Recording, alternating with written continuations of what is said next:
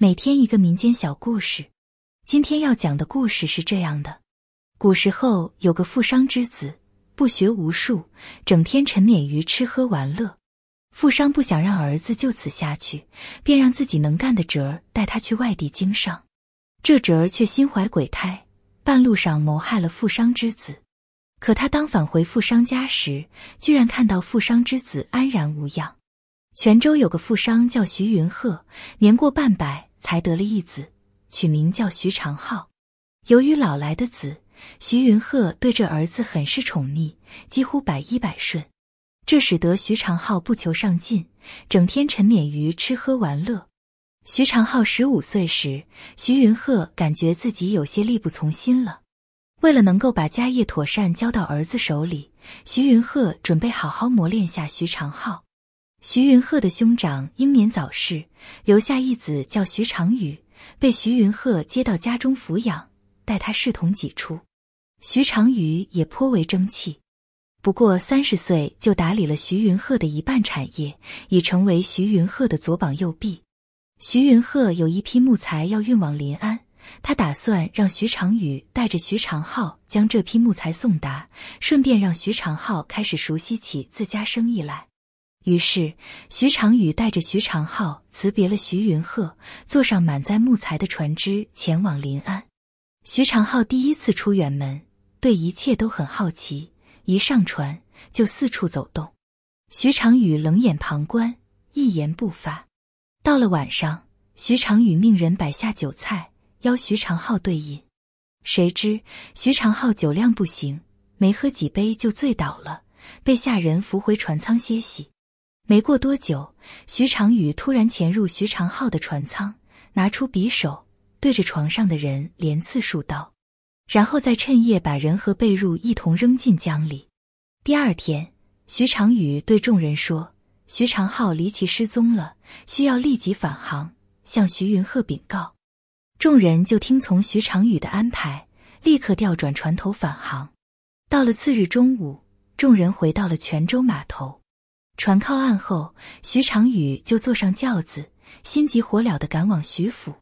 徐云鹤正在书房午休，徐长宇就直接闯入其中：“叔父，快醒醒，出大事了！长浩不见了！”徐长宇摇醒睡梦中的徐云鹤。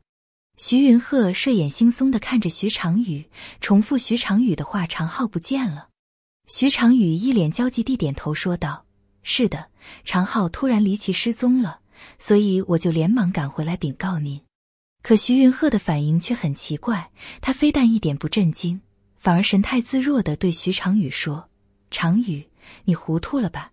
常浩就在家中，哪儿也没去，你还是回家看看你家瑞祥吧。”话音刚落，只见徐长浩从外面走了进来，朝两人作揖问安。徐长宇顿时惊呆了。徐长浩不是前晚被他灌醉，将其手刃后抛尸江中，怎么会安然无恙的出现在徐府呢？而徐云鹤提到的瑞祥又是怎么回事？难道自己的儿子遭遇了什么不测？徐长宇顾不得告辞，就向自己家中奔去。回到家中。徐长宇见妻子崔氏在哭泣，徐长宇上前问他为何哭泣。崔氏说：“自从徐长宇那天上船后，儿子瑞祥就不见了踪影。”徐长宇得知儿子失踪，也无心去细想徐长浩为何大难不死，安然在徐府。眼下找到儿子要紧，他赶紧去报了官。没过几天，有人在江边发现一具已经肿胀的尸体，送去官府。只见这尸体身上数刀，徐长宇揭开白布一瞧，立马晕了过去。这尸体正是自己十三岁的儿子徐瑞祥。可徐瑞祥怎会无端身中数刀，在江边被人发现呢？县令很快传唤了徐云鹤和徐长浩父子，案件的真相也浮出了水面。那天，徐长浩的确是和徐长宇上了船，可没想到。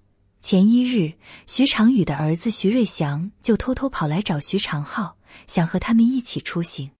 这徐长浩和徐瑞祥虽然是叔侄，但年龄就相差两岁，平日感情很好，宛如手足。既然徐瑞祥开口，徐长浩自然同意，他让徐瑞祥到时藏进他的藤箱，一起上船。上船之后，徐长浩命人把藤箱搬入他的船舱，自己出舱去，让徐瑞祥可以自行出来透气。到了晚上，徐长宇命人邀徐长浩去饮酒。徐长浩暗中发现徐长宇在酒中倒入粉末，便知其中有诈，就假意喝醉，被人扶回船舱中。